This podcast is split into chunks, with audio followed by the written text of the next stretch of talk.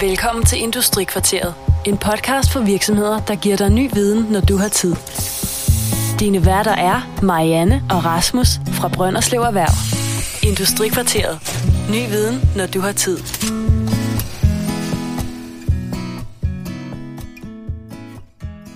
Aktualitet, væsentlighed, identifikation og sensation. Det siger avis, og det er den huskesætning, du skal i baghovedet, når du skal have den gode historie om din virksomhed i pressen. I dag skal vi tale om virksomheder og deres kontakt til pressen. Det skal vi med Anne Falk. Anne hun er uddannet journalist og har eget konsulentfirma, der hjælper virksomheder med at få en positiv synlighed. Den næste time skal Anne og jeg tale om pressekontakten, hvordan din historie kommer i. Men nu får Anne lov til at præsentere sig selv. Velkommen til Industrikvarteret.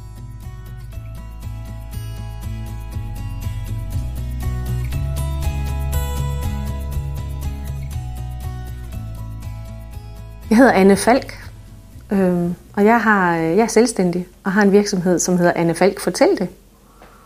Jeg er synlighedsagent, og det er, det er faktisk et begreb, jeg selv har opfundet. Øh, det jeg arbejder med, det er, at øh, jeg gør dygtige virksomheder bedre til at fortælle om deres succeser. Jeg kalder det forretningsstrategisk PR. Det handler om synlighed, det handler om at få fortalt, øh, hvor gode vi er, Øh, Øh, for den enkelte virksomhed kan det både handle om selvfølgelig at få et øh, større marked og få nye kunder og flere til at købe deres ydelser eller produkter. Det kan også handle om rekruttering af kvalificerede medarbejdere, som flere og flere virksomheder jo har store udfordringer med. Øhm, og det kan også handle om helt andre ting. Det kan handle om at tiltrække mulige investorer, eller i det hele taget få skabt sig øh, det, som man på moderne dansk kalder et brand, øh, for den enkelte virksomheds vedkommende, så virksomheden bliver kendt for det, som er relevant, og som virksomheden gerne vil være kendt for. Og så kommer vi også godt ind omkring, hvorfor det er, man skal have fat i pressen, og øh, at det kan være vigtigt at komme frem yeah. med historierne. Altså det, det, jeg arbejder med i den sammenhæng, er især øh, kontakten til pressen, og øh, mulighederne for at, øh, at, at bruge pressen aktivt i forhold til at, at gøre sig synlig. Og det er jo selvfølgelig, fordi min egen baggrund er, at jeg øh, er journalist, og det har jeg været i mere end 20 år. Jeg har arbejdet mange år på aviser, øh, så kender sådan den øh, journalistiske dagligdag på redaktionerne indenfra godt og grundigt. Ja. I øh, 10 år har jeg også været erhvervsjournalist, og det er nok i virkeligheden det, der så har ført mig hertil, hvor jeg er i dag. Øh, fordi 10 år synes jeg gav mig et utroligt godt kendskab til, hvad det er for nogle udfordringer, virksomhederne kan stå med, lige præcis i forhold til det her med at få, at få gjort sig synlige at få fortalt og formidlet de rigtige historier. Er det ikke uh, egentlig svære opgave egentlig, som erhvervsjournalist? Jeg tænker på, hvis du arbejder inden for andre fag, så uh, kan man tit komme lidt mere i dybden. Når det er erhvervsjournalistik, så skal du både tænke i produktion, rekruttering, ledelse, og dem du står overfor, hvis det er større virksomheder i hvert fald, de har også en egen dagsorden, de gerne vil have med frem. Ja, at det sidste, du siger, det er selvfølgelig altid en udfordring, hvor man som journalist fra et medie skal øh, sikre sig, at man ikke bliver løbet af bjørner med og kommer til at, og, øh, at gå virksomhedens ærne i alt for høj grad. Altså journalistik i Danmark er jo heldigvis præget af, at den er uafhængig og for så vidt også objektiv. Ja. Øhm, nu er jeg jo så, kan man sige, sprunget over på den anden side af bordet, hvor jeg ikke længere er den objektive og uafhængige journalist, men hvor jeg er blevet øh, virksomhedens mand, MK. Ja øh, i de tilfælde, hvor, hvor, hvor jeg servicerer virksomheder. Øhm, men dybest set kan man sige, så er de redskaber, jeg bruger, de værktøjer, jeg har med i min værktøjskasse, det er de samme. Det er de journalistiske redskaber ja. i forhold til at kunne gå ind og hjælpe med at identificere en god historie. Hvad er en god historie? Øhm, og en god historie kan være mange ting set udefra. Set fra øh, journalistens eller den uafhængige redaktionssynspunkt, så kan den gode historie også godt være en meget, meget kritisk historie som en virksomhed måske ikke er så vild med at få belæst ud. Men det kan vi, det kan vi også komme ind på senere. Øh, men ellers så er vi jo øh, heldigvis generelt meget enige om, at den gode historie selvfølgelig også afspejler, hvad er det, der foregår i vores samfund i dag. Vi har jo i kølvandet på den her finanskrise haft og har stadigvæk meget store udfordringer i det danske samfund. Og ikke mindst i den forbindelse er det jo også vigtigt for mange virksomheder at få fortalt, jamen vi er faktisk ved at vende skuden. Øh, der sker nogle ting rundt omkring, som er positive. Vi vil gerne fortælle, at vi har succes. Vi vil gerne fortælle, at der faktisk er vækst rundt omkring. Og at vi har nogle kompetencer her i Danmark og hos de danske virksomheder, som er vigtige ikke bare herhjemme, men også globalt set. Ja. Så der er masser at tage fat på. Men det er der. Øhm, og, og det der med, øh, altså det der med at, øh, at det kan være svært at være erhvervsjournalist, ja, fordi du skal jo, det skal man generelt som journalist, brede sig over utrolig mange ting.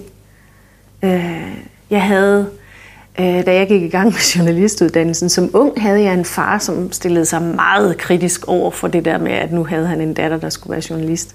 Han havde hellere set, at jeg var blevet professor i atomfysik eller sådan noget i den stil. Så øh, han havde et mantra, der handlede om, at, øh, at når, man er, når man er specialist, så fordyber man sig i et enkelt emne. Og det gør man i en grad, så man til sidst ved stort set alting om ingenting. Hvorimod han hævdede, at modsat er det jo med journalister. De ved en lille bitte smule om en hel masse, og det ender med, at de ved ingenting om alt. Og den har jeg egentlig haft med mig, den der, fordi jeg har tænkt, jamen der er jo, et, der er jo en græn af, et græn af sandhed i den. Øhm, og det er rigtigt nok, at som journalist så er man jo nødt til at brede sig over et spand. Man kan også specialisere sig selvfølgelig. Der er kulturjournalister, der er rejsejournalister, der er erhvervsjournalister, der er sociale journalister. Der er mange forskellige måder at specialisere sig på. Men som erhvervsjournalist, ja, så handler det om at kunne, øh, at kunne opbygge en evne til at gå ind og øh, dels aflæse, jamen, hvad, er det for nogle, hvad er det for nogle udfordringer og behov, den her, den her konkrete virksomhed har og står overfor. Øh, men, men det handler også om at kunne, Øh, om at kunne om at have en form for indsigt og en forretningsmæssig forståelse. Hvad, hvad, hvad er vigtigt her?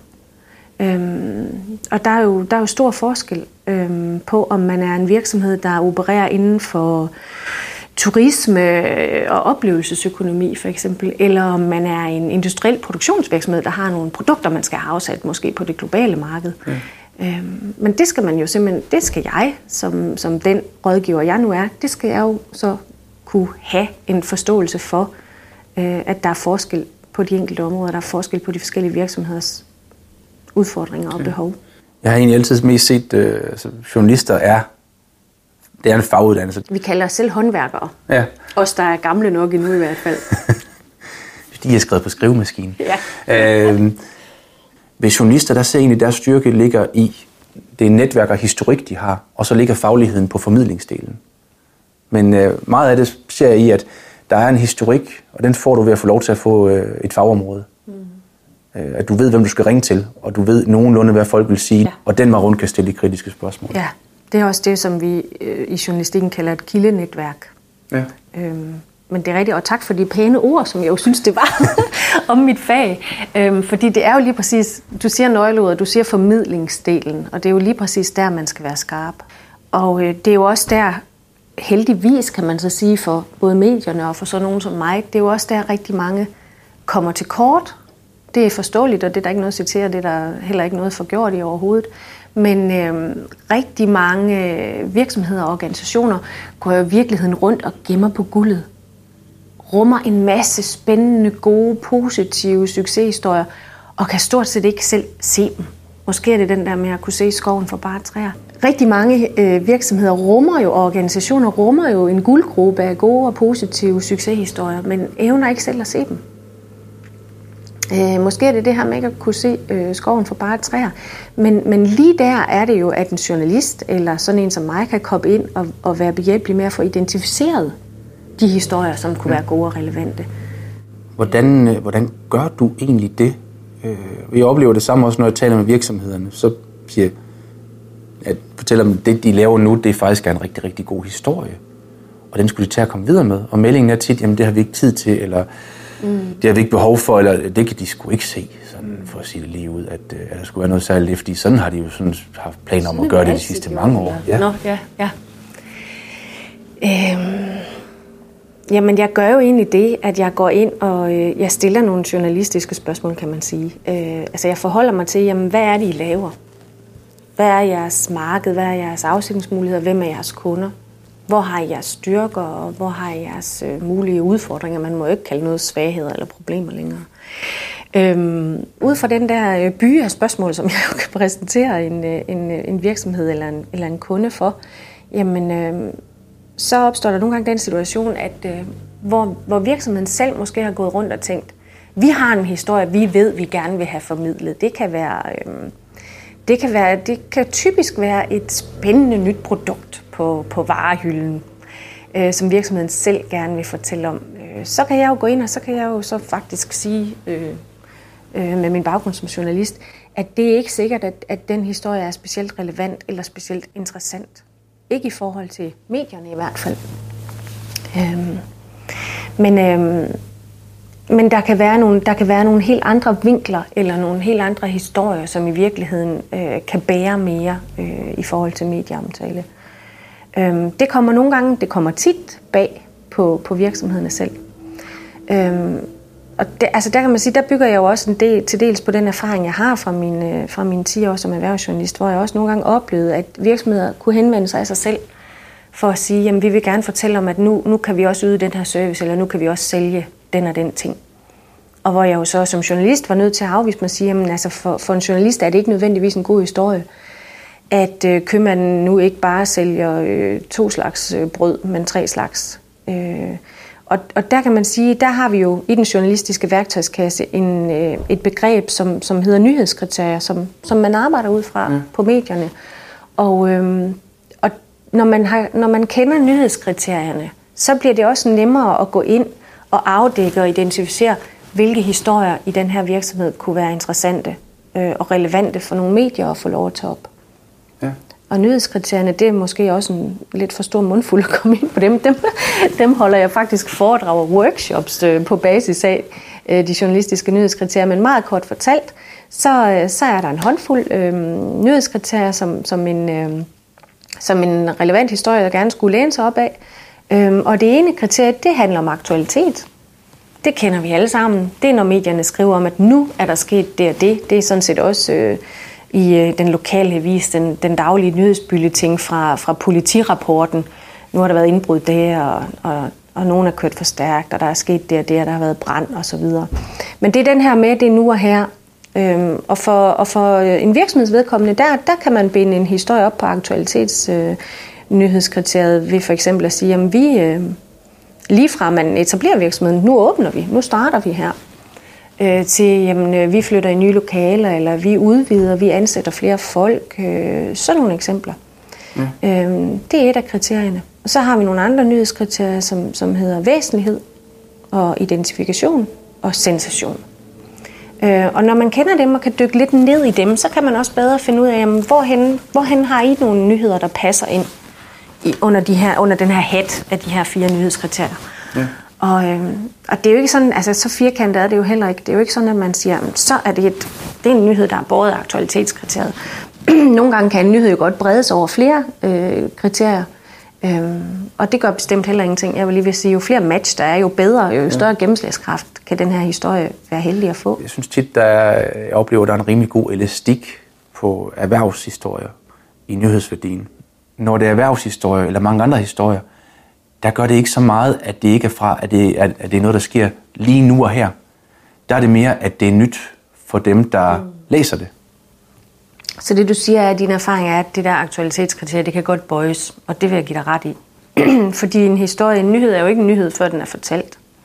Men samtidig er jeg jo også nødt til at sige til nogle af dem, der så kommer til mig, et halvt år efter de har etableret en virksomhed, og så siger de, nu vil vi gerne fortælle om det, så er jeg jo også nødt til at sige, at det er altså lidt svært måske, fordi I har altså været et halvt år undervejs med den her, ja. med den her nyhed, som I egentlig burde have præsenteret i forbindelse med åbningen. Men så kan man måske finde en anden vinkel og hæfte en, øh, en nyhed op på. Øhm, og jeg plejer jo også at sige, jamen, øh, hvis der er nogen, der er i tvivl om, om vi overhovedet har noget at byde på, har vi overhovedet noget at fortælle, jamen, så plejer jeg faktisk at spørge virksomheder, eksisterende virksomheder, som måske har været i gang i nogle år, jamen, øh, i har aflagt øh, x antal øh, årsregnskaber. Har I nogensinde haft overskud? Og så svarer de fleste jo så heldigvis, ja, det har de da prøvet at have, ikke? Jamen, det i sig selv er en god historie. Det er det sådan set, hver gang man afleverer et årsregnskab, og det er gået godt. Ikke mindst i de her tider, hvor man jo stadigvæk hænger i bremsen mange steder. Mm. Øh, omvendt er det selvfølgelig også en, en god historie, måske ikke nødvendigvis for virksomheden selv at komme ud med, men en god historie, når det går rigtig skidt. Men det er jo så set fra journalistens synspunkt. Det er jo også modhistorien, som man godt kan lide som journalister. Ja, modhistorier. Ja, altså journalister kan jo også godt lide de der øh, nyheder, eller de der historier, der rummer en, øh, et element af, af konflikt eller udfordring, eller Ej, nu, noget, der nu, stikker af. Når jeg, når jeg mener modhistorie, så er det mere på et eller andet tidspunkt, så at vi har en historie, der kører med, at det går dårligt generelt. Og hvis du så kommer med historien og siger, her går det faktisk godt, mm. så er det en historie, som journalisterne også hellere vil skrive om, fordi det er faktisk rart at bryde tendensen og vise nogen, der går den anden vej. Det var ikke konflikthistorie. Dem holder jeg mig helst fra. Det er rigtigt.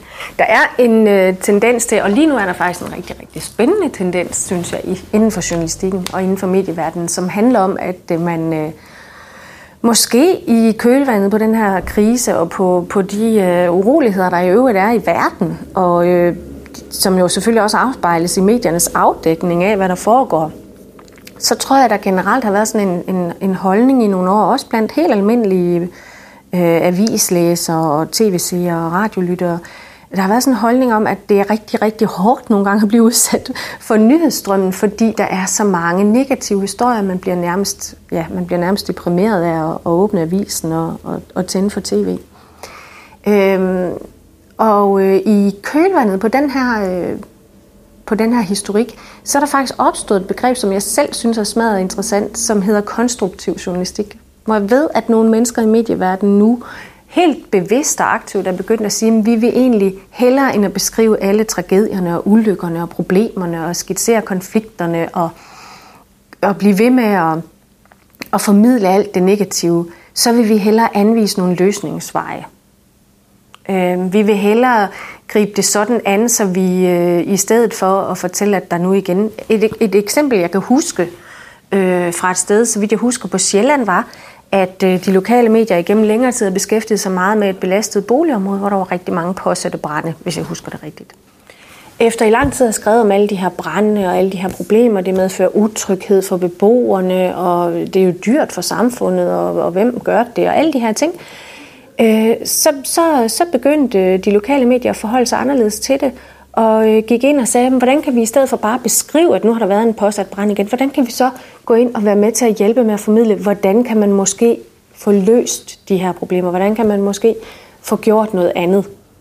Øh, og det lykkedes rent faktisk. Jeg kan ikke lige huske, øh, hvordan, for jeg har ikke selv sådan fulgt med og læst alle, alle de artikler, der blev produceret i den forbindelse, men jeg ved, at det faktisk endte med, at øh, det lokale medie fik en pris, en journalistisk pris på et tidspunkt, netop for at være gået den anden vej for at anvise en løsningsorienteret formidling, der mere end at begrave sig i problemerne og kun forholde sig til at beskrive dem, handlede om at få anvist, hvordan kan vi så måske komme videre herfra.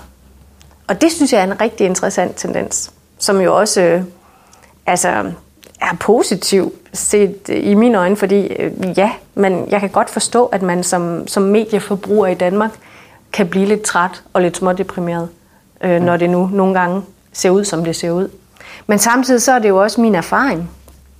Øh, dels efter, at jeg har været erhvervsjournalist, som sagt i mange år, også efter, at jeg i fem år nu har været selvstændig og arbejdet med rigtig mange interessante virksomheder, som har gang i rigtig mange spændende ting. Det er min erfaring, at der rent faktisk også sker rigtig mange gode ting.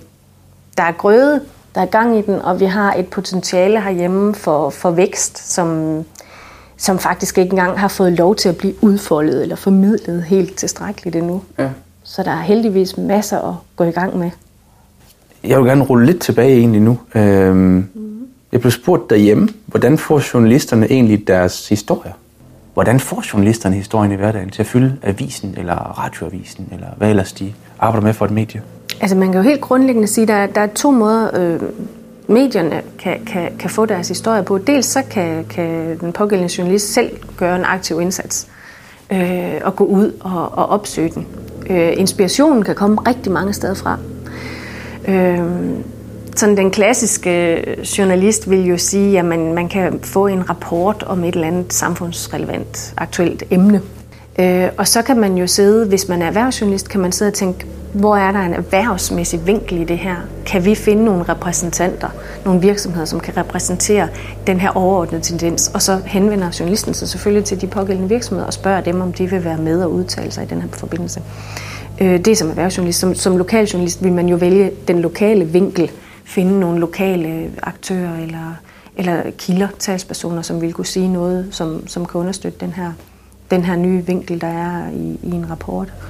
Øh, det er typisk sådan, øh, inspiration kommer. Inspiration kommer selvfølgelig også rigtig meget fra andre medier.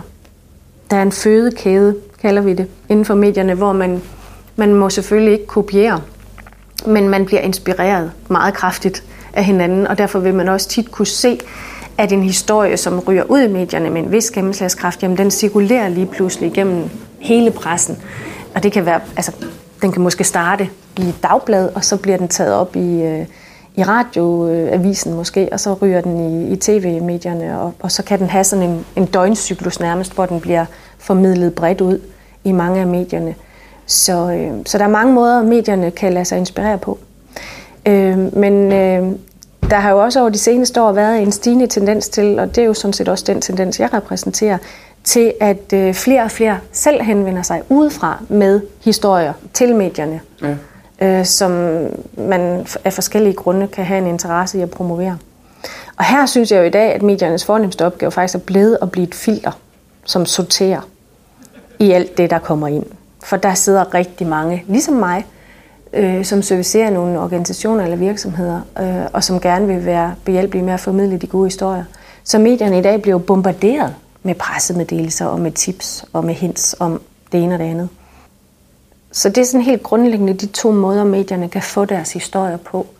Selv at opsøge dem, eller at få dem serveret eller præsenteret i form af en pressemeddelelse, eller i form af et tip om, skriv om det her, eller her er en spændende historie, som I kunne beskæftige jer med. Hverdagen på redaktionen. Øh, nu har du selv arbejdet på en avisredaktion. Øh, hvordan er det når man sidder der, der kan jeg godt forestille mig, at man skal, der skal nogle, øh, nogle artikler til og fylde en avis. Mm-hmm. Det skal der også, og man kan sige, at der er også øh, sket nogle ændringer over de senere år, fordi hvor man måske traditionelt set få år tilbage på mange nyhedsmedier havde det, havde det sådan, at man, man tog dagen, som den kom, og man, øh, man, man, øh, man beskæftigede sig med de historier, som naturligt dukkede op. Øhm, det, vi kalder døgnets rejsestal inden for journalistikken, så har man øh, på rigtig mange medier over de senere år arbejdet meget bevidst med at prøve øh, i højere grad selv at sætte mediedagsordenen, i højere grad at udvikle, idéudvikle og, og, øh, og tænke i, hvad skal man sige, egenproducerede historier, hvor man, hvor man selv siger, at vi vil gerne, vi vil gerne sætte fokus på noget, som, som er relevant eller interessant. Vi vil gerne øh, køre et tema for eksempel, eller, eller grave os ned i noget, som har relevans inden for det lokale område, som mediet repræsenterer, eller, eller hvis det er niche-medier, det, det er en branche eller det område, som det pågældende medie dækker.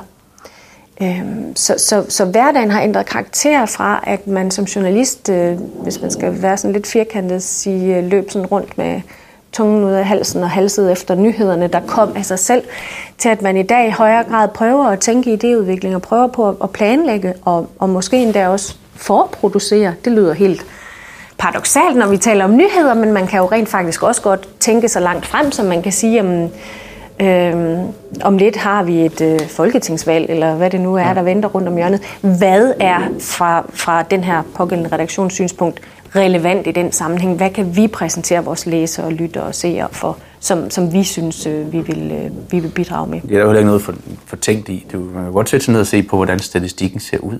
Øh, når vi taler øh, affolkning af, af landsbyer. Det er jo ikke noget, der sådan er sket fra den ene dag til den anden. Det er en tendens. Så i tendensjournalistik, der er det jo logisk, at man tager de lidt større historier op. Det er der, og det bliver der heldigvis, kan man sige, også mere og mere af. Ja. Øh, rigtig mange, øh, det har medierne jo fundet ud af ved, ved læser- og lytterundersøgelser, rigtig mange af modtagerne vil jo også gerne have den der fordybelse ja. øh, vil, vil gerne øh, komme, komme sådan lidt mere bag om nogle emner og, og, og blive klogere. Det er jo dybest set også det, der er mediernes funktion, at gøre folk klogere og oplyse, øhm, så, man, så befolkningen i højere grad kan deltage i et øh, demokratisk samfund, ja. hvis man sådan skal svinge sig helt op på de store ord. Men det vil sige, at der er, der er to spor, groft sagt, på redaktionen. Øh, at den ene del er, at man sætter sig ned og kigger pressemeddelelser og politidøgnrapporten igennem for at lave en del af avisen den vej rundt, og så er der en anden del, hvor vi har mere hen i retning af det populære, hvor vi graver journalistik, mm. så, hvor du tager fat i historierne, du selv er med ud at finde. Mm. Ja. Og, og selv finder en tendens og får sat en, en, en serie i gang. Ja. Og det er jo så også, set fra den anden side af bordet, der hvor jeg befinder mig i dag, det er jo så også, kan man sige, lidt den, den mulighed, man har, hvis man gerne, hvis man er en virksomhed eller organisation, som gerne vil øh, formidle nogle historier igennem medierne, jamen så er der også både den, det, som jeg kalder den proaktive og den reaktive tilgang. Som, som virksomhed kan du læne dig tilbage og vente på, at journalisten ringer. Øhm, man, skal være, man skal nok være enten meget heldig eller i forvejen synlig, før det sker. Men det kan jo ske i, i form af for eksempel, at der sidder et, et medie et sted, en redaktion, der er i gang med at, at lave noget dagsordensættende journalistik. Øhm, men, men de skal jo et eller andet sted kunne få øje på dig, før ja. telefonen ringer. Og den anden tilgang, det er den der, jeg kalder den proaktive, hvor man som virksomhed eller organisation selv prøver at sige, jamen, der er nogle tendenser lige nu i samfundet, hvor vi føler, vi kan byde ind med en vinkel, som kunne være relevant her. Ja. Så, så den vender egentlig begge veje, set fra begge sider af bordet. Medierne arbejder på de to spor, og udefra kan du, hvis du gerne vil i kontakt med medierne også, på samme måde bruge de her to spor. Ja. Når du tager fat i en journalist, øh, hvordan gør man altså lavpraktisk? Tager man telefonen og ringer? Helt lavpraktisk, øh, nej, så skal du sgu ikke ringe, fordi undskyld. I dag er, er øh, langt de fleste øh, redaktionelle medarbejdere, de er så presset på tid og på daglige deadlines. Øh, så den der telefon, der ringer, det er en kæmpe stressfaktor. Øh, og for lige at gå et skridt videre, jamen, så skal du faktisk også være rimelig skarp på, inden du overhovedet kontakter journalisten, om din historie, som du selv synes er rigtig spændende og relevant. I virkeligheden også er det for det her pågældende medie. Rigtig, rigtig mange journalister, jeg har selv siddet der som erhvervsjournalist, oplever jo, at øh, folk i den grad spilder deres tid med irrelevante henvendelser. Øh, overvejende, tror jeg, som i form af pressemeddelelser, hvor man tænker, jamen det her, kære venner, det er vores læsere, lytter, ser da så ligeglad med. Hvorfor skal jeg sidde og forholde mig til den her? Og det er jo også derfor, at rigtig, rigtig mange pressemeddelelser ender i skraldespanden, helt berettiget rundt omkring på redaktionerne. Så, så mit, mit allerførste råd vil være, jamen inden du overhovedet kontakter journalisten, så skal du altså virkelig være skarp på, om du har identificeret de historier, som er relevante for det her medie. Og når du er kommet igennem den hurdle, så vil jeg sige, jamen så er det allerbedste der at sende en mail. Øh, hvis, du, hvis, du har, hvis du har så meget overskud, eller er så sikker i din sag, så du kan forproducere en pressemeddelelse, så gør det, fordi så er der noget helt konkret, journalisten kan kigge på og forholde sig til. Øhm, og det er, jo også sådan, det er jo også sådan, mange arbejder i dag. Øhm, men, men, men skriv, og hvis du er i tvivl, jamen, så send en mail og forklar ganske kort med dine egne ord. Her sidder jeg øh, som den og den med, med, med et bud på en historie, som handler om sådan og sådan. Er det noget, som, som du som journalist finder relevant? Der sker jo ikke noget ved at spørge. Og det er sådan set noget, måske, kan man sige, det, det mindste eller det første skridt, man kan tage, hvis man gerne vil, øh, vil i kontakt med medierne. Og hvis man er heldig, så får man også et svar. Især selvfølgelig, hvis det har vagt journalistens nysgerrighed, og, og redaktionen er interesseret i at få mere at vide. Det er klart, så vender, så vender vedkommende jo formentlig tilbage og siger, ja, kan du ikke uddybe det? Eller har du, har du noget materiale? Eller har du et sted på nettet, jeg kan gå ind og læse? Eller orientere mig om det? Eller har du noget på skrift? Ja. Og så er man det skridt videre. Så det er pressemeddelelsen, der er den bedste vej ind til? Altså min erfaring er i hvert fald, at øh, med det forbehold, at, at jeg tror langt flere end 90 procent af de pressemeddelelser, der bliver sendt ud, de ryger i skraldespanden. Men, men ja, hvis man har gjort sit forarbejde godt nok, det, så er pressemeddelelsen en, en rigtig god idé. Det er så øh, også specielt med i forhold til målgruppen. Det er jo der den strategi, du talte om før også, altså om det er presse eller hvad for en strategi det er, og identificere ens mm. egentlige kunder. Mm og så være sikker på, at man rammer en journalist, det har relevans for. Ja. Øh, så han kan bære historien, eller hun kan bære historien ud ja. til, til deres læsere. Ja, det handler rigtig, rigtig meget om at, at være super skarp på, jamen, hvis man gerne vil ud med en historie, hvem er min målgruppe? Hvem er, hvis man er en virksomhed, hvem er virksomhedens målgruppe? Vil vi gerne ud og have fat i nogle specifikke kunder, eller vil vi gerne rekruttere nogle medarbejdere inden for en bestemt branche eller et fag?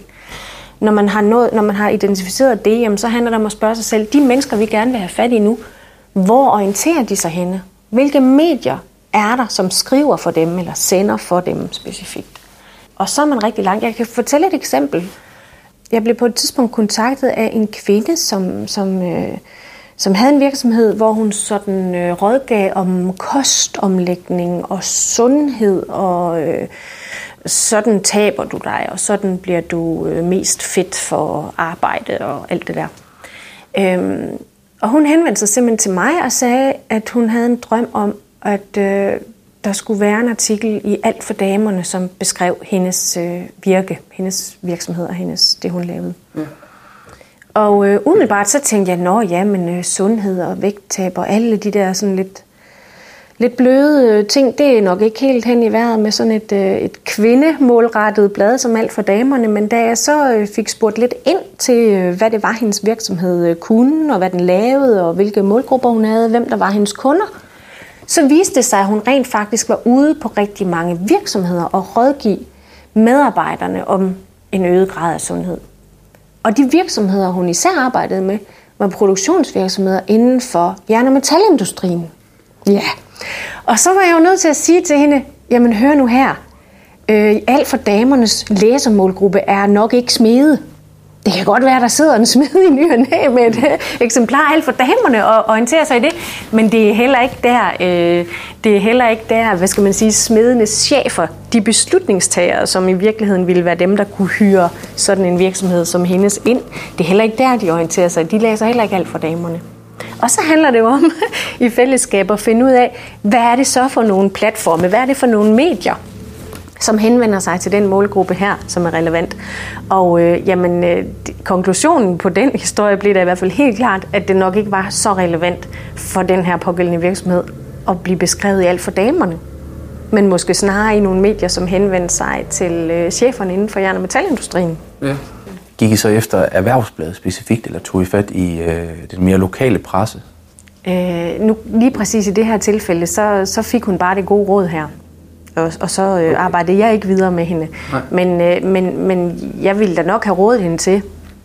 Og øh, afhængig af igen, hvad er det for en virksomhed, hun har, opererer hun over hele landet, jamen så er det de fagligt relevante branchemedier, som er interessante. Og opererer hun primært lokalt, fordi det er noget med, at hun fysisk skal være til stede og, og forestå et eller andet øh, forløb på virksomheden, jamen så ville det da være den lokale eller regionale presse, der var interessant. Men mange gange udelukker det ene jo ikke det andet. Altså, så, så man kan jo sagtens... Øh, man kan jo sagtens øh, bruge en, en bredere palette ja. af medier til den samme historie, igen afhængig af, hvem du er. Men lad for guds skyld være med at genere de medier, for hvem det her ikke er relevant.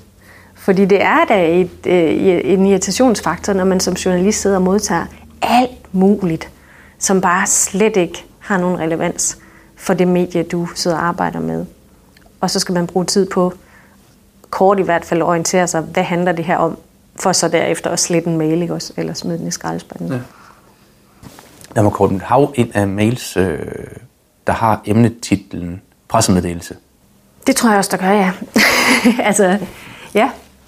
Og jeg har da også oplevet, mens jeg var erhvervsjournalist, at sidde og modtage en pressemeddelelse for, øh, jeg kan ikke huske, hvem det var, så jeg hænger ikke nogen ud, men en landstækkende køkkenkæde, som simpelthen havde øh, masseproduceret en pressemeddelelse til alle deres øh, lokale forretninger over hele landet. Og så sidder man der som journalist. Dengang sad jeg jo så på et øh, regionalt medie i Midtjylland på erhvervsredaktionen, og så får jeg den her pressemeddelelse, som, som hedder, de havde ikke engang gjort sig den ulejlighed at skrive den pågældende bys navn. De havde bare skrevet den her køkkenforhandler i, og så stod der XXX by eller XX Købing, øh, kan nu fortælle, at øh, juhu, et eller andet, øh, vi, vi sælger også, øh, det ved jeg ikke, nu sælger vi hvide køkkener, og ikke kun øh, grønne køkkener. Øh, et eller andet i den stil. Øh, men hvor man virkelig som journalist sidder og tænker, hold da op, gør lige, gør lige jeres hjemmearbejde. Ikke? Også den her masseproducerede øh, pressemeddelelse, som er sendt ud til, til redaktioner i alle de byer, hvor den her øh, køkkenkæde havde en forretning. Der var ikke noget, der havde relevans for den konkrete lokale butik. Og historien som sådan havde ikke nogen substans. Så det var der sådan en, som ikke nok med, at jeg, jeg skrottede den, Øh, det satte også den køkkenkæde i et, øh, i et øh, rimelig dårligt lys, fordi det var, et, øh, det var en irritationsfaktor. Men tror du ikke også, at den er gået igennem andre steder? Jeg tænker, øh, der, der er en avis, der skal fyldes. Der er også øh, netredaktion på. Øh, tror du ikke, der er nogle journalister, der har tænkt, øh, hvilket der er jo selvfølgelig ikke, jeg, jeg tror ikke, journalister de er, de er bedre end os andre, de er også dogne. Eller har Nej, travlt. de har bare travlt, ja. øh, det er ikke, fordi jeg er også doven. Og, og, og når du spørger, så vil jeg sige, det håber jeg så ikke. Men, men ja, det kan der ske, og det sker jo også jævnligt. Øhm, Men jeg vil også sige, at heldigvis synes jeg i dag, at nåleåret nogle steder er blevet noget mindre. Øh, og det, øh, det handler ikke kun om, altså det, selvom journalisterne er udsat for et massivt tidspres, og hvor man i gamle dage på en avis havde én deadline i døgnet, så har man jo lige meget hvilket medie man arbejder på i dag, så har man jo en deadline hele tiden, der hedder, vi skal være først på nettet. Øh, og det der massive pres, arbejdspres, der ligger på grund af, på grund af de øgede deadlines, og fordi rigtig mange medier jo også opererer nu på, på flere platforme, Øh, i gamle dage var en avis en avis. I dag er en avis typisk et mediehus, hvor man også udgiver netnyheder. Selvfølgelig gør man det. Det kan man ikke komme udenom. Men flere steder laver man måske også radio, man laver måske også tv øh, ja. på en avisredaktion. Så, så de der stakkels journalister, der sidder der, de er jo blevet blæksprutter øh, i et hav af medieplatforme, hvor de skal kunne håndtere jamen, både det der øh, skrivemæssige håndværk, men også alt det tekniske. Øh, nu sidder vi her mic'et op med ledninger og det ene og det andet, ikke? Og, og, og som journalist i dag, jamen, der skal du måske både kunne, kunne, øh, kunne håndtere en øh, radiomikrofon og, og et, øh, og et tv-kamera. Øh, samtidig med, at du har de der, den der konstante, det der konstante pres med, med massive deadlines hele tiden. Øh, så ja, der er selvfølgelig en mulighed for, at øh, der ryger en nem historie ind ad døren, og den så lige fiser videre i spalterne. Men samtidig så er der jo heldigvis også øh, et øh, kvalitetsfilter. Netop måske fordi der er så mange platforme i dag. Så den samme historie, hvis den skal ryge igennem, skal kunne bære og blive versioneret, som det hedder, til alle de her forskellige medieplatforme. Og, og, og det håber og tror jeg også øh, betyder, at de der svage, de der ikke så gode historier, eksemplet med, med, med køkkenkæden for eksempel, jamen den vil jo ikke kunne overleve at blive udbasoneret dels øh, i et trygt medie, dels i en radioversion, og måske endda også en tv-version. Så, øh, så, øh, så jeg vil sige, at, øh, at jeg tror i dag, at, øh, at medierne, selvom de er presset, også er, og det er godt, mere selektive. Ja. Det er sjovt, jeg har slet ikke tænkt den vinkel ind, at historien blev brugt flere steder. Jeg havde tænkt den anden vej rundt, at der er nogle historier, der må blive skrevet af flere personer. Når der er skiftet hele døgnet rundt, at man risikerer, at der kan komme to-tre journalister ind over en historie. Ja, så har de i hvert fald en, et, et dårligt ved at sige, arbejdsflow på den pågældende redaktion. Altså man har jo som regel styr på, øh, hvilke historier, der bliver varetaget, og af hvem, så, så man ikke risikerer at komme til at sidde og fyre den samme historie af flere steder. Jamen, jeg, jeg tænker på, at historien bliver overdraget overdragelse af historien. Det kan godt være, at det primært er de større... Øh... Så er det sådan nogle langtidsproduktioner, ja. ja, hvor man så arbejder måske i flere dage eller uger eller mm. måneder med noget. Øh, fordi man kan sige, at i den daglige nyhedsstrøm, så er det jo stadigvæk ikke bare nu fra dag til dag, men nærmest fra minut til minut. Igen den der med, at vi skal være først på nettet med nyhederne. Ja. Øh, og så er det meget sjældent, der er behov for at overdrage. Så er det jo den samme journalist, som, som, som sidder med historien, som er tårholder på den, og som også får den afleveret.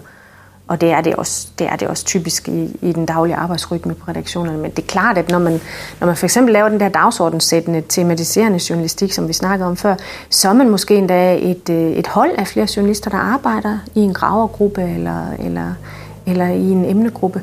Og, ja. og så er det klart, at så, så arbejder man tæt sammen, og så overdrager man selvfølgelig også ting til hinanden. Men der er det jo en anden form for det er jo en anden form for nyhedsflow, det er en anden form for historier, og det er ikke der, man kan komme ind, hvad jeg lige vil sige, med en, med en hurtig pressemeddelelse, som handler om et eller andet, øh, der skal fyres af nu og her. Nej. Når du skriver pressemeddelelserne, øh, hvordan gør du det rent? Øh, tager du sådan emnefeltet pressemeddelelse, så vedhæfter en pdf-fil, og så lader dem tage det derfra, eller? Ja, altså helt konkret så arbejder jeg på den måde, at jeg, jeg laver en øh, pressemeddelelse som en tekst i et Word-dokument, hvor jeg sætter den op som en artikel øh, med en overskrift og, og de elementer, som også er i en, øh, i en journalistisk bearbejdet tekst. Ja. Øh, det er dels for at, øh, dels for at skabe det hurtige overblik for, for modtageren på redaktionen, men øh, selvfølgelig også for, for, altså for genkendelighedens skyld. Det er en færdig artikel, der bliver, øh, der bliver præsenteret. Mm. Øhm, og også for at gøre det nemt for journalisten, fordi i sådan et tilfælde, så kan man jo, hvis man vil, så kan man bruge copy-paste-funktionen. Det hele er der. Der er overskrifter, mellemoverskrifter, mm. det vi kalder mellemrubrikker, og en indledning og sådan noget, øhm, som, som måske endda ligner det, det pågældende medies øh, egen øh, sådan grafiske øh, layout. Øhm, og det er selvfølgelig noget, jeg gør som, som en service, kan man sige, over for de der travle journalister. Øh, så skal de ikke sidde og, og move ud. Jeg kunne heller aldrig drømme om, det ved jeg, det er der mange, der gør, at lægge et øh, logo ind i, øh, i det dokument, hvor pressemeddelelsen er. Fordi det er, det er en irritationsfaktor igen for journalisten, der skal sidde og rense en tekst for de her overflødige elementer. Billeder heller ikke. Det begynder også at lugte lidt af, af markedsføring reklame, hvis der sidder et logo. Ja, og der er ikke nogen medier, der er interesseret i at viderebringe nogen virksomheders logoer, fordi Nej. det er der jo ikke nogen nyhedsværdi i. Men for mange virksomheder øh, i dag ligger der jo sådan en eller anden designpolitik, som handler om, at de skal altid sørge for at få deres logo sendt med og sådan nogle ting. Der, der kunne mange virksomheder måske godt have lidt gavn af at vide lidt mere om, hvordan hverdagen fungerer på en redaktion, fordi det er sådan noget, som ikke bare er overflødet, men som også er et irritationsmoment. Så jeg bruger det, at jeg laver en, et, et rent Word-dokument, og det vedhæfter jeg som en fil. Og hvis der skal andet med, billeder typisk er jo en god idé, især i forhold til øh, netmedier og printmedier og trygte medier, jamen så ryger de også med som en vedhæftet fil. Og så skriver jeg selvfølgelig i øh, emnefeltet, hvad historien handler om. Og så bagefter i emnefeltet, at der er tale om en pressemeddelelse fra den og den virksomhed ja. eller organisation. Så, så man allerførst får historien eller overskriften på historien eller, eller en, en, lille, en lille smagsprøve på, hvad er det her for noget? Også fordi det er med til at hjælpe den pågældende redaktør eller journalist til meget, meget hurtigt at danse et overblik over, er det her relevant for mig? Og så skriver jeg selvfølgelig i den medfølgende mail de oplysninger, som ellers er relevante i forhold til øh, det pågældende medie. Hvis det er en lokal virksomhedshistorie, som bliver sendt til et lokalt medie, jamen, så skriver jeg selvfølgelig i den medfølgende mail, at øh, jeg sender den her pressemeddelelse på vegne af den og den virksomhed, som så er placeret i, hvor den nu geografisk er placeret, så det lokale medie hurtigt får en fornemmelse for, at det er her hos os, ergo er det måske relevant. Øh, Øh, er det ikke en lokal historie, jamen, så handler det måske om at få fortalt, at den her virksomhed repræsenterer den og den branche, så det pågældende branchemedie, der modtager pressemeddelelsen, meget hurtigt kan se, at det her er relevant for os. Så det handler om hele tiden at gøre det så klart og så let overskueligt som muligt, øhm, så journalisten meget hurtigt kan få det der overblik, der betyder, at vedkommende kan afgøre, at det her noget, jeg overhovedet skal kigge mere på, arbejde videre med. Ja. Er det det samme, når du, nu er det meget avis vinklen er det samme, hvis du skal i radio eller tv? Det er det ikke nødvendigvis. Det kommer jo helt an på, altså der er jo helt specielle kriterier, i hvert fald for, for, for tv-delen, kan man sige. Som, som udgangspunkt er det jo et krav, som de siger på tv, at der er gode billeder i historien. Når man laver tv, skal man jo kunne rykke ud med et kamera. Øh, og så skal der være noget at fotografere andet end øh, et billede af mand ved computer eller noget i den stil. Så, så der, skal være, der skal være noget action, og der skal være noget liv, og der skal være en, en, en anden underbygning af en historie, for at den er relevant for tv. Også øh, det, det jeg synes, når jeg ser tv-avisen i hvert fald, så er det meget, både på DR1 og 2, der er det meget case-baseret. Altså man skal have en, du skal have et navn og en ansigt og en skæbne at kunne hæfte det på. Ja, det er der nu også mange trygte medier, der synes øh, er relevant. Man vil jo altid gerne have eksempler på dem, det handler om. Det for lige at vende tilbage meget kort til de nyhedskriterier, vi var inde på øh, for et stykke tid siden, så, så er det jo meget det, der handler om, om identifikationsfaktoren. Er det her noget, læseren, lytteren, seeren kan se sig selv i, i en eller anden sammenhæng, eller ikke se sig selv i? Det er jo den der med, Eva hvor ville jeg ønske, det var mig, eller det kunne måske være mig, eller pyha, godt det ikke er mig, det der. Øh, så ja, det er altid en god idé at operere med cases, case-historier, hvor, hvor der er nogle repræsentanter, der stiller sig frem og siger, jeg er så en repræsentant for det her fænomen, eller det her tema, eller hvad det nu er, historien handler om. Og jeg oplever det sådan og sådan og sådan. Det kan være i forhold til rekrutteringsmæssige udfordringer. Det kan være, at en, en virksomhed har rigtig, rigtig svært ved at finde øh, kvalificerede medarbejdere inden for et bestemt fagområde. Øh, lige for tiden er der jo rigtig mange meget, øh, meget højt øh, teknisk øh, profilerede virksomheder, som har svært ved at finde for eksempel dygtige ingeniører eller, eller andre teknikere på højt plan. Øhm, og så kan det være en god idé, hvis man beskæftiger sig med sådan en historie, at have et eksempel på en medarbejder, som har den øh, profil, og som øh, kan fortælle, at, øh, at vedkommende er, er glad for at arbejde på den pågældende virksomhed, fordi der er mulighed for faglig udvikling og udfordringer og sådan nogle ting. Øhm, fordi det giver altså et andet, det giver et andet billede samlet set øh, af den her historie. Altså, man skal jo ikke bare som virksomhed stille sig ud og klynke og sige, puha, vi har svært ved at få kvalificerede medarbejdere. Det handler også i høj grad om, igen, den her lidt mere handlingsanvisende og konstruktive journalistik, og vise lidt om, jamen, hvad, er det så, man, hvad er det så, man kan få ud af at arbejde her. Ja, men det er jo også, der er jo ikke nogen, der kan lide en klynker. Når man, hvis man selv sætter dagsordenen på det, så er det jo altid rart at få den positive vinkel og få sig selv stillet i et godt lys, i stedet for som offeret eller klageren, eller hvad det ellers er. Mm, lige præcis. Og det er også altid øh, min anbefaling til dem, som, som jeg rådgiver, det er, jamen, øh, den der, altså, glem hele den der negative indfaldsvinkel. Og det handler ikke bare om, at øh, vi klynker, eller det er synd for os, eller vi har det svært. Det handler også om for eksempel at gå ud og, og skælde ud på andre. Øh, jeg ved godt, at det er igen i forhold til de journalistiske nyhedskriterier, så er det sådan en historie, der kunne være rigtig interessant for mange, for mange redaktioner, men, men det der med at kaste med mudder og skælde ud på nogle andre, det, er, det giver generelt ikke et, et, et særligt godt øh, indtryk. Men det, så er vi igen tilbage til den her med, det handler rigtig meget om at få bygget det op, som man i dag vil kalde et brand. Et brand er jo mange ting.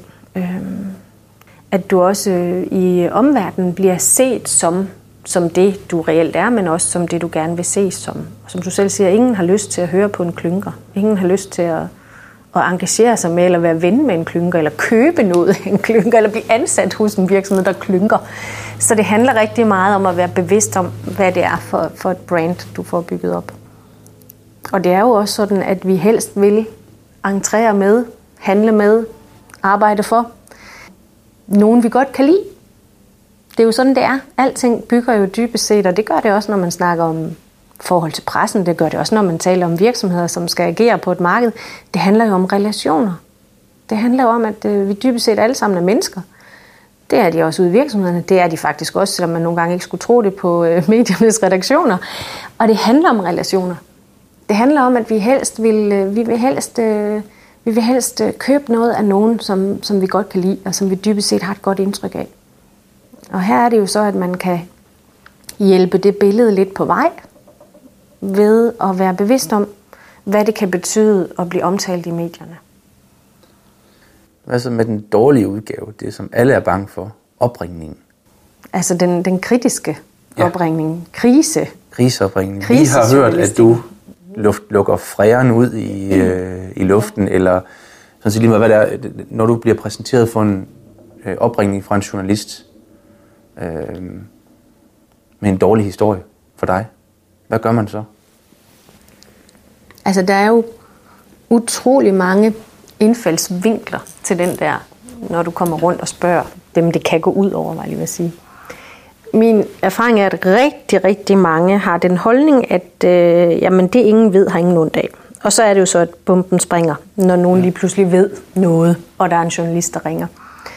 Så jeg vil sige sådan helt overordnet, og, øh, og meget optimistisk, så, øh, så er mit øh, råd altid, jamen, du skal forebygge, altså frem for at slukke ildebranden, når journalisten ringer. Du skal simpelthen sørge for at have orden i din egen butik. Der skal ikke være noget at komme efter. Og selvfølgelig kan der være noget at komme efter, for selvfølgelig kan der blive begået fejl. Altså nu snakker jeg ikke om dem, der sådan helt bevidst og med, med, med intentioner det er ikke, øh, gør, det er ikke gør onde fjer. ting. Nej, det er ikke. Eller, eller, eller sådan virkelig er på kant med, med nogle etiske eller forretningsmæssige øh, juridiske ting og sager. Altså jeg, jeg taler om den, den, den helt almindelige virksomhed eller organisation, som, som selvfølgelig gør det så godt, som man kan, og prøver at have orden i tingene. Øhm, men selvfølgelig kan der, der kan begås fejl. Det er jo menneskeligt at fejle, vi er alle sammen mennesker. Og det øh, er også meget vigtigt at have en, øh, altså at være bevidst om det. Det er noget af det, jeg selv har det sværest med, men det er jo så også fordi, den faglighed, jeg kommer med, meget kommer til kort i forhold til det. Det er de her organisationer, hvor man er båret op af sådan en nulfejlskultur. Altså jeg ville rigtig nødig være rådgiver i forhold til nogle af de virksomheder eller organisationer, hvor man ikke har lov til at fejle, og hvor man lukker sig om sig selv, hvis der sker noget. Og nu vil jeg ikke, altså man skal jo passe på med at sige noget om nogle faggrupper, men, men jeg ved, at et af de steder, som også har været øh, øh, et af de fagområder, hvor man også har set nogle mediestorme, jamen det kunne jo for eksempel godt være i forhold til vores øh, sygehusvæsen. Hvor jeg jo i hvert fald kan mindes, at jeg inden for de senere år har set nogle meget kritiske historier, som handler om, om læger, som begår fejl. Øh, og det, som jeg synes har været karakteristisk for de historier, jeg har stødt på, det er, at i de tilfælde har de pågældende læger og sygehusets ledelse meget, meget, meget, meget, meget svært ved at erkende, at der kan begås fejl. Så i stedet for at erkende, at man kan begå fejl og sige, hvordan forholder vi os så til det? Hvordan kan vi lære det her og sikre os, det ikke sker igen? Så, så bliver der sådan en tendens til, at man siger, jamen sådan er det slet ikke, og medierne tager os fejl, og i øvrigt så kører der mediehets på os lige for tiden. Og det er jo, det er jo helt katastrofalt, fordi så, så bliver spiralen jo nærmest bare sendt i den forkerte retning. Ja. Det er den del, hvor man som journalist kan forestille, at man kan lukke blod. Det er, hvis der bliver meddelt, der er ikke noget at komme efter. Ja, og mit allerførste råd er jo også til folk at sige, det skal du lade være med at sige.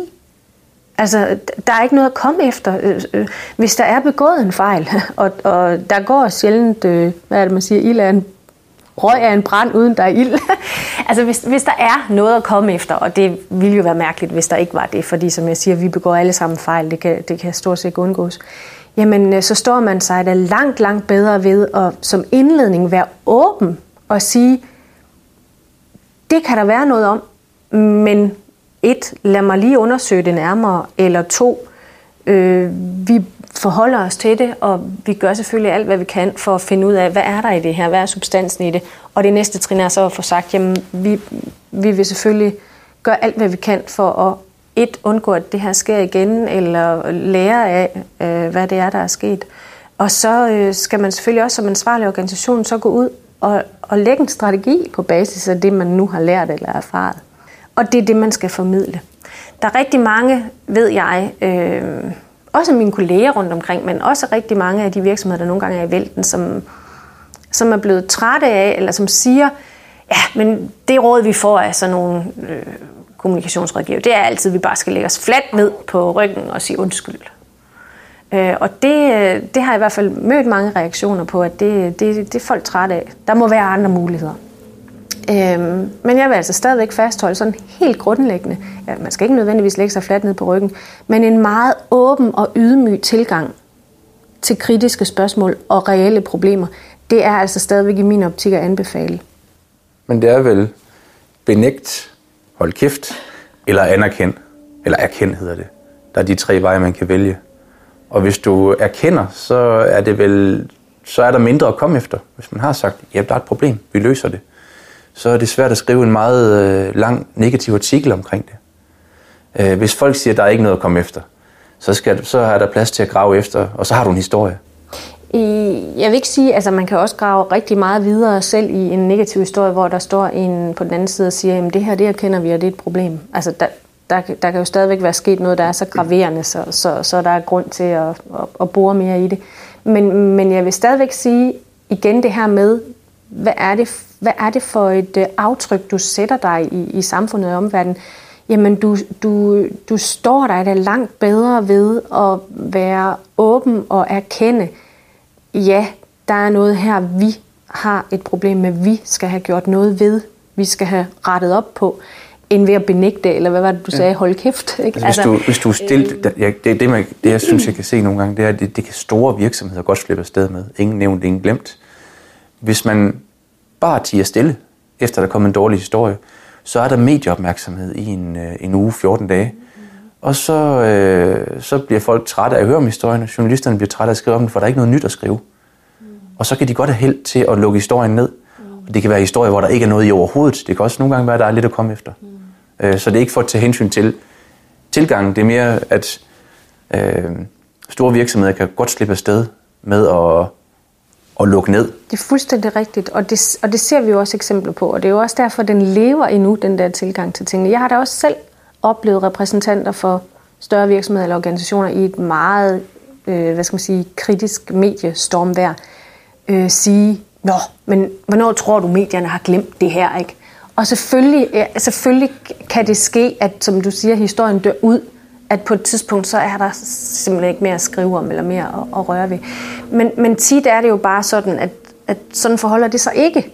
I nogle tilfælde, hvis der for eksempel er tale om en eller anden, et eller andet strafferetsligt forhold, jamen så går der et vist stykke tid med noget efterforskning, og så kommer der på et tidspunkt en retssag, og den kan blive anket. Altså, sager kan køre rigtig meget længere, end man selv har kontrol over. Og i den sammenhæng vil der jo altid stå nogle medier på sidelinjen, som så vil blive mindet om eller være opmærksomme på, at nu, nu sker der noget nyt, nu er der en udvikling. Så er vi tilbage igen ved aktualitetskriteriet. Om nu bliver sagen anket, eller nu bliver den taget op, eller nu kommer den for retten. Øh, så ja, du kan da være heldig, at, øh, at som stor organisation, at du kan tige en, en krise ihjel. Men, men helt grundlæggende som udgangspunkt, så er det ikke det, jeg vil anbefale. Nej. Og det er heller ikke som regel det, der man står så bedst ved i længden.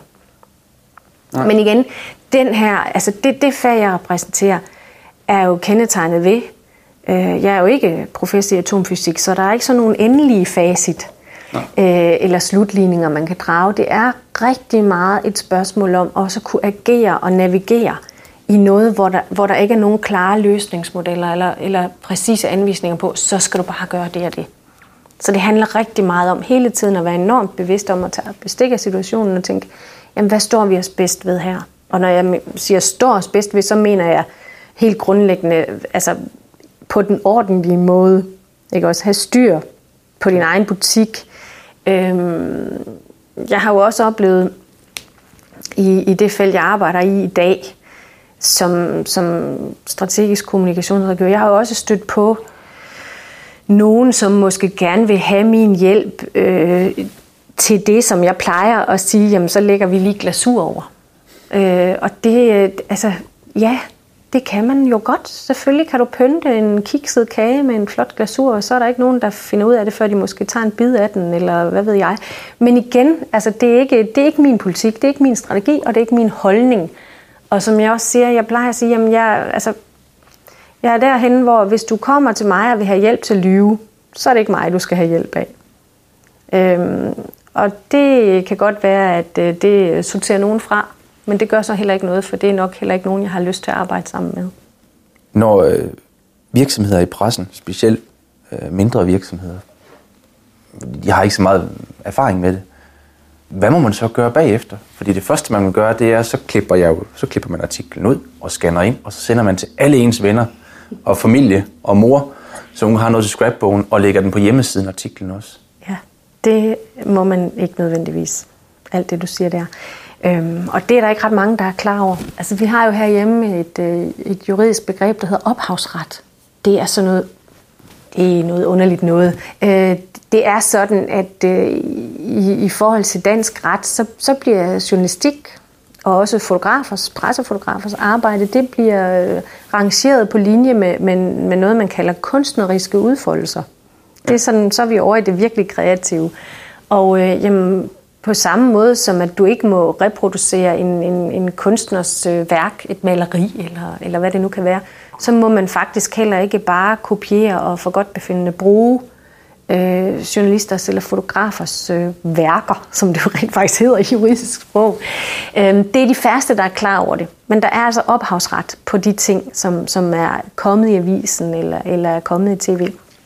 Men vi lever jo også i en tid, hvor rigtig mange medier ikke bare er glade for, men nærmest også er afhængige af, at det indhold, de nu har, det bliver delt. Altså ja. vi lever jo i den her øh, fuldstændig digitaliserede tid, hvor alt er på nettet. Øh, så, så, så der er rigtig mange gråzoner, og jeg vil ikke sidde her og, og, og kloge mig på at være super skarp på, hvad må du og hvad må du ikke, men, men i hvert eneste tilfælde vil jeg sige, du skal altid ret henvendelse til den journalist eller fotograf, som har produceret noget, en artikel i en avis eller et indslag til tv, og spørge, hvordan må jeg forholde mig? Jeg vil gerne lægge en kopi af din artikel her på min hjemmeside. Må jeg det? Ja. Det er journalisten, der har ophavsretten. Det er journalisten eller mediet, som journalisten er ansat på, der afgør, hvad man må. Men i mange tilfælde må man jo gerne linke. Men igen, spørg for ja. en sikkerheds skyld. I værste fald kan man jo risikere, at den pågældende fotograf eller journalist finder ud af, at du har kopieret eller, eller, eller sakset noget og lagt på din hjemmeside. Så vil du rent faktisk få sendt en regning. Og det er jo træls. Specielt når de bestemmer, hvad der skal stå på den. På regningen? Ja, ja der, er så nogle, der er nogle vejledende kriterier for, hvilke takster man bruger, ved jeg. Men, men ja, det er, det er træls. Der var en anden ting, jeg også gerne vil høre om. Det er pres og overvågning. Mm. Hvordan går du til historien, når det er? Har du et sted, du går hen for at følge med, hvad der er beskrevet om de enkelte virksomheder? Ja, altså der er jo mange, mange, mange mulige løsninger på markedet. Og øh, altså, jeg, jeg, det kommer jo helt an på, hvad det er for en kunde, jeg arbejder med, og hvilken løsning kunden vælger. Nogle vælger at købe sig til, altså det der med, når du siger presseovervågning, så skal vi måske lige forklare det, det der med så efterfølgende at holde øje med, hvorhenne og i hvilke medier og i hvilke sammenhæng bliver vores virksomhed eller organisation nævnt, og hvad ja. bliver der skrevet og sagt og formidlet om os. Øh, så det er der flere og flere, der arbejder bevidst med. Det kaldes også mediemonitorering. Men det der med at følge med i, hvor vi er omtalt henne. Og der er jo utallige betalingsløsninger på markedet. Altså, du kan købe dig til alt. Øhm, og det er der også, øh, det er der også nogle af de, øh, de øh, virksomheder, jeg opererer med, som, som vælger at gøre. Øhm, selv har jeg det sådan, at øh, jeg synes, at øh, en god indgangsvinkel er, øh, skal man jo selvfølgelig heller ikke sidde og reklamere for nogle bestemte, men, øh, men Infomedia er et godt sted at få overblik, men der er rigtig mange på markedet. Og ellers så er der også den, den, den aller hvad jeg vil sige, billigste, den gratis løsning, det er, at man kan gå ind og lave en øh, oversøgningsfunktion via Google. En overvågningsfunktion, som, som søger. Google Alert, ja, men den fanger ikke artikler. Den fanger ikke alting. Jeg synes heller ikke, den fanger artikler. Nej, og det er jo fordi rigtig mange medier i dag har jo betalingsbarriere. Altså, der er jo øh, rigtig mange aviser, som ikke længere lægger alt deres indhold gratis ud på nettet. Øhm, så på den måde, så kan man sige, at hvis du skal have det hele, så skal du ind og have en betalingsløsning. Men ellers så handler det jo om, i hvert fald i forhold til den måde, jeg arbejder på. Jeg har jo, altså, der er jo også den, altså, når man sender pressemeddelelse ud, så kan man også benytte sig af forskellige byråløsninger, hvor man får sendt noget ud til øh, en stribe medier på forskellige måder. Sådan arbejder jeg jo ikke. Jeg arbejder jo lidt mere håndholdt, kan man sige. Øh, så når jeg er i kontakt med medierne, så er det rent faktisk mig, Anne Falk, der sidder i den anden ende af mailen og skriver til det pågældende medies redaktion, eller måske til en navngiven redaktør eller journalist, som jeg endda ved, hvem er, og ved sidder med det her stofområde. Ja. Så det er meget en en-til-en kontakt. Så på den måde er jeg jo også, hvad skal man sige, mere, jeg er mere informeret, fordi der sidder et menneske i den anden ende af linjen, der modtager, og som tit og ofte giver mig en tilbagemelding på, jamen lige det her, det er så relevant, for i forhold til vores næste udgave kører vi tema om et eller andet, der lige passer ind i den her sammenhæng. Så jeg har den der øh, personlige kontakt med, med mediemodtagerne. Men selvfølgelig øh, kan der være brug for at overvåge, og ja, så må man betale sig fra det. Men du har ret, der er mange løsninger. Meltwater og Infomedia. Og... Ja, de hedder alt muligt smart. Og de kan jo stort set det samme. Ja. Vi bruger en kobling hos os. Øh, vi har både Google Alerts, der er blevet dårligere og dårligere desværre. Jeg mener heller ikke, den fanger sociale medier mere. Der skal man have separat overvågning på dem. Ja. Øh, så det er mest blogindlæg og hvad der skulle stå på hjemmeside. Og, meget og, det, og de rent netbaserede medier. Ja. Som, ja. Og man skal huske ved navne, det gør den i hvert fald ved mig, der tager den og scanner kirkebøgerne. så jeg får vide, at der, ja, der var en lang periode, hvor jeg fik at vide, hvem der hed Rasmus Pedersen, der var død hvornår. Ja, og det var da en hyggelig information ja. at få med. Jeg havde sat Rasmus Pedersen og så erhverv, og det var altid, så stod der erhverv nedenunder med, at de var, der var ikke så mange borgmestre, men det var mere landarbejder og sådan noget en eller anden grund. Jeg ved ikke, om der hænger noget dårligt ved navnet. Øhm, så kunne jeg starte hver morgen med at se, hvem der var død, der hed det samme som mig, og hvornår de var døde. Sikke en måde at starte dagen på, ja. Rasmus. Var det ikke? så der er et lille tip. Hvis I gør det, så husk at skrive minus kirke efter jeres navn. Så sorterer I kirkebogen fra. Okay. Øhm, ja. Jeg har egentlig ikke så mange flere spørgsmål til dig. Der var, øh, jeg havde et spørgsmål om, øh, om et godt råd eller tip, du kan give videre.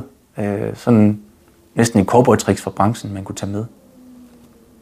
Ja, så vil jeg, altså, så det første, der regner mig i hu, det er faktisk det der med, lad være med at være irriterende. Altså, fordi det er simpelthen øh, en pestilens for rigtig mange journalister, der sidder på, på medierne i dag, at øh, de bliver rent over inde. Mm. Jeg tror, så skal mit gode råd være, fordi det er i hvert fald noget af det, jeg som oftest hører om fra journalisterne, der sidder på redaktionerne. Et godt råd skal være, hvis du vil i kontakt, og hvis du tager kontakt, så send det der, som vi talte om før, du har. Mm. Enten dit lille kortfattede øh, tips på en mail, eller den pressemeddelelse, du har fået udarbejdet. Og lad den så være der. Lad være med at ringe til journalisten bagefter og sige, har du modtaget bla bla bla. Det er spild af tid. Og hvis historien er relevant, så skal mediet nok tage den op. Hvis mediet ikke tager den op, så var historien nok ikke relevant nok, og så har du ikke gjort dit forarbejde godt nok, og så har du spildt både din egen og, virks- eller, og journalistens tid. Så det bedste råd er faktisk det der med, jamen hold dig til sagen. Øh, og lad være med at være den der irriterende kilde er du jo ikke engang, men irriterende en, der bare hele tiden ligger i røret og følger op. Ja, så bliver man også shitlistet bagefter, kunne jeg forestille mig. Man kommer nok ikke Man på bliver i hvert positiv fald listen. ikke vildt populær på det, kan jeg høre på mine journalistkolleger rundt omkring. Så det er sådan, det er dagens bedste råd. Så det bedste råd er nej og nej. Også når en journalist siger det. Ja, Øhm, er der noget, du tænker, vi sådan øh, mangler omkring? Nej, ikke andet end at jeg sidder her og, og er blevet sådan øh, på den glade måde øh, bekræftet. Jeg mindet om igen, øh, hvor utrolig mange gode historier, der øh, er derude. Ja. Øhm, og heldigvis er der også rigtig, rigtig mange organisationer og virksomheder, der er bevidste om, at øh, de faktisk øh, bærer rundt på en guldgruppe af succeshistorier. Ja. Øhm, endnu flere af dem, kan jeg så afslutningsvis sige, kunne, kunne godt komme frem. I takt med, at der bliver en øget bevidsthed. Måske er der endda nogen, der hører den her podcast og bliver, og bliver sådan lige mindet om, at det er da også rigtigt, og vi har jo også, og det kunne vi jo egentlig også godt overveje. Så til dem vil jeg bare sige, jamen, go for it. Gå ud og gør det. Øhm, mange er bange. Mange har en eller anden barriere. Øh, det er ikke bare, fordi vi er i Nordjylland. Jeg synes, det er noget, jeg oplever helt generelt. Vi lider nok under janteloven herhjemme. Vi er ikke meget for at stille os op og råbe ud i skoven. Hold op, hvor er vi gode. Øh, det er heller ikke nødvendigvis det, man behøver at gøre. Nej. Igen, det du skal, er jo egentlig bare at fortælle, hvad er det, der foregår, hvad er det, hvad er det, I laver. Og går det godt, jamen så er det jo bare en rigtig god historie. Ja. Så øh, skib den der øh, bekymring øh, for at blive alt for, hvad hedder sådan noget, udsat for janteloven. Øhm, og så øh, fortæl de gode historier. Det var egentlig en god udgangsreplik. Alligevel så har jeg et aller sidste spørgsmål. er der nogen, du godt kunne tænke dig, at, øh, at jeg tog fat i i podcast? Altså, der er jo rigtig mange ting, jeg godt kunne tænke mig at blive klogere på.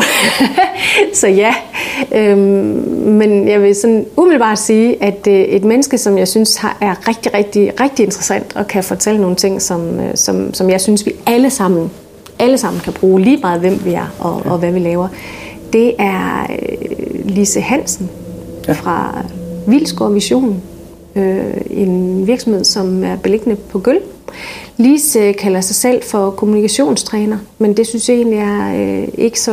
Øh, det er måske et lidt for kedeligt ord at hæfte på Lise.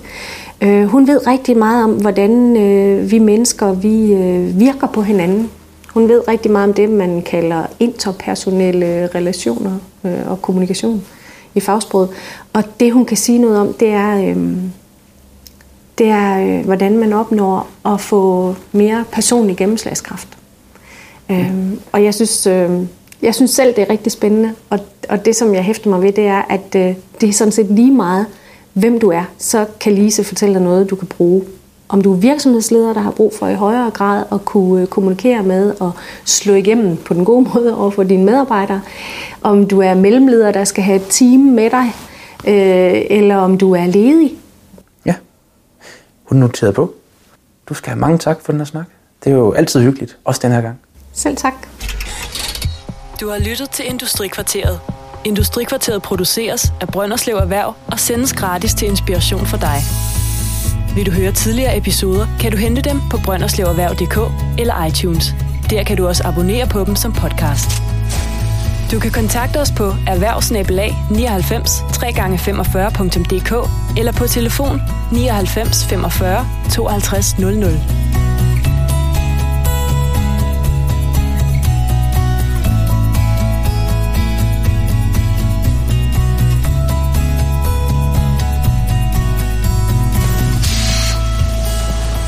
Industrikvarteret. Ny viden, når du har tid.